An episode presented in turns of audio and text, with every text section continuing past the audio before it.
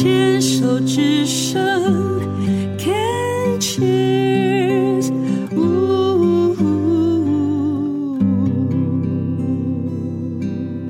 病虫害防治要继续跟杰凤来聊一聊哦。那去做了大肠镜的检查，嗯、然后在那过程当中确实就有发现两颗，嗯，就把它处理掉了。嗯、后续就有再来治疗什么什么。后续对，后续医生就跟我说，你这个这个是，所以我刚刚一开始问说，医生告诉我就就是门诊追踪嘛，门诊看的时候，医生就说告诉我结果，对，然后就说这个是癌细胞，然后当时那我立刻就反应说，我直接就问了这个问题说。要不要化疗？对啊，那医生就说不用化疗。那时候当然就是心里就是比较安安心一点点了，对，就比较想哦，不用化疗。那医生的角度的话，一定要告诉你说这个风险在哪里，就说有百分之五的几率是会转移的到淋巴去的。然后就说你也可以选择预后的化疗，就你要也可以，不是化疗，就是切除掉一些。肠子对，OK，就是前后可能切除掉一些。哦、那当然是，当然是后来医生就说，那那我说还是那边看，他做叫转外外科。那我就说，那医生后来就说，那就我我还是帮我做个检查。所以后来我有做验血的检查，嗯，跟电脑断层的检查。然后后来这两个检查结果都是 OK 的，所以医生就说，那那我们就追踪好了，所以就变成半年追踪一次那样子。我第一次听到。有人的癌症是用大肠镜的的检查的时候，直接就处理掉，也不用化疗，也不用放疗，诶，这样就好了耶。所以我蛮鼓励大家去做大肠镜检查的，真的。所以粪便潜血检查不是要大肠镜，对，粪便潜血先。万一有阳性的时候，真的鼓励大家做大肠镜检查，因为这个检查的话，真的是。早期发现、早期治疗，这个太重要了。哎，杰峰，你今天来的来分享的这这几个故事都好重要哦。你看，你第一段就讲说，因为家族病史，所以你对于鼻子跟耳朵的问题，你会非常的小心，有问题就会去医院，然后告知医生你有这样的家族病史。第二段你讲到了妹妹她自己的鼻咽癌后来发作的时候，她其实在美国是采取的是安乐死的做法，然后其实在生命的末端是有一段。很有品质的姐妹情深的相处。第三段也是您的经验告诉我们说，早期发现、早期治疗，它是真的有可能的。而且大肠镜的的检查，你都清醒的。哎，你你你这样真的出去跟人家讲说，我大肠癌，然后手术切除的时候，我全全程清醒。哎，谁敢相信啊？可是他真的其实就是这样，因为就是早期发现、早期治疗，就就。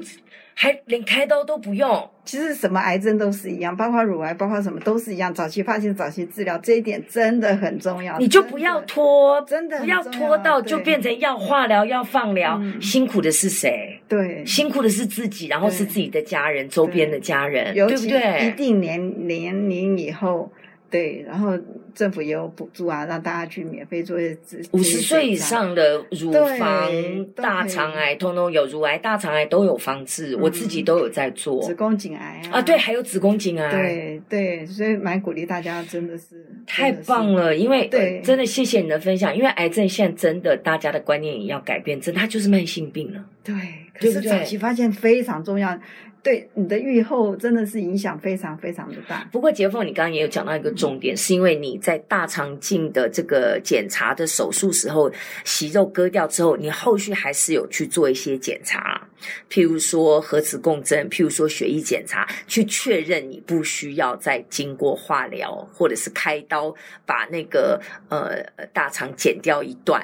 你确实还是有做了这个动作，才确认是不用开刀去去剪掉的，对不对？对，事实上后来后来医生帮我排了血液检查跟电脑断层之后看结果，可是医生的医生的职责，他一定还是要告诉你，他说这个还是有有百分之五的淋巴转移的几率，对，这个是一定医生的职责角色，他一定要告诉你。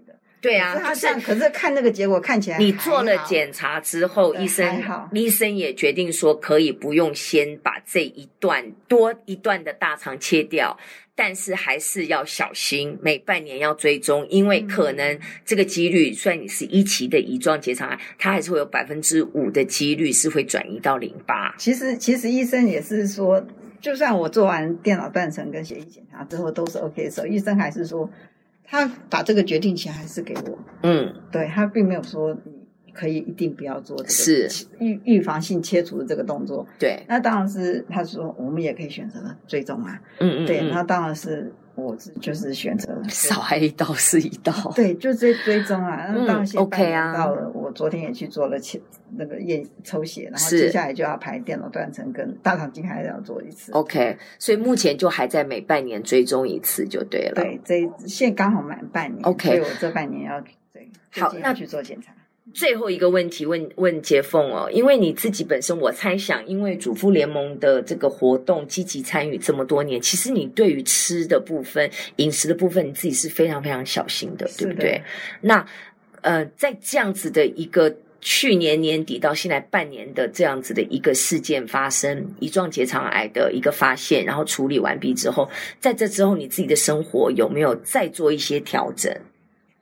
我我觉得主持人问这个问题真的很好，因为我们长期从主妇联盟生活消费合作社过来的话，基本上这群人都蛮注重吃的东西的对来源，无毒有机，类似像这样，对对，就是蛮注重自己吃东西的的那个吃下去的东西。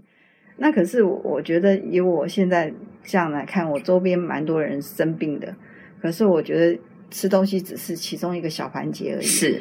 我觉得蛮重要的就是心情，我觉得心情压力影响真的对身体影响比这个大多。那你自己要不要多说这一个部分？对，那我觉得你自己的心情，我，我知道我自己就像主持人刚开一开始讲说，我的个性可能是什么个性，要自自我要求可能稍微比较多一点。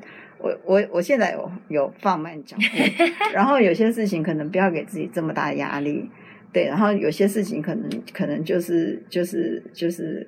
看开一点，是对我我我有在调整，我有努力在调整。哦、当然，这是努力的过程。我有常常提醒碰到事情说，没有人一开始就可以做到完美了，要练习，然后也告诉自己不要受这么多事情影响自己的心情。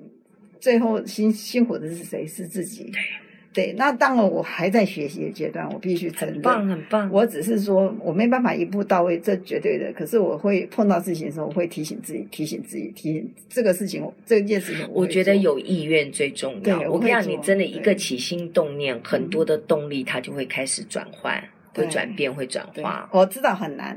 到现在我有我也知道很难，因为有些东西真的有时候就困在那边。你没问题啦，因为你的个性，因为你的个性是那种很坚持到底的。嗯、虽然难，就一试再试，试不成再试一下。可是我必须真真的，可是那个那个过程时间有缩短，这是真的，嗯、很棒。对，时间有缩短，只是还没有办法缩短到很快就立刻把 心情整个调整。我觉得我还没有，过去从来没有这样试过，嗯、你现在的。嗯才刚刚开始，你只要我每次跟所有人讲，你只要回想你自己小朋友怎么学走路，怎么站起来，怎么怎么开始爬，先怎么坐，怎么爬，嗯嗯、怎么站起来，怎么走路，你想到那个就好了。那我们现在走路，谁在谁在想我怎么走？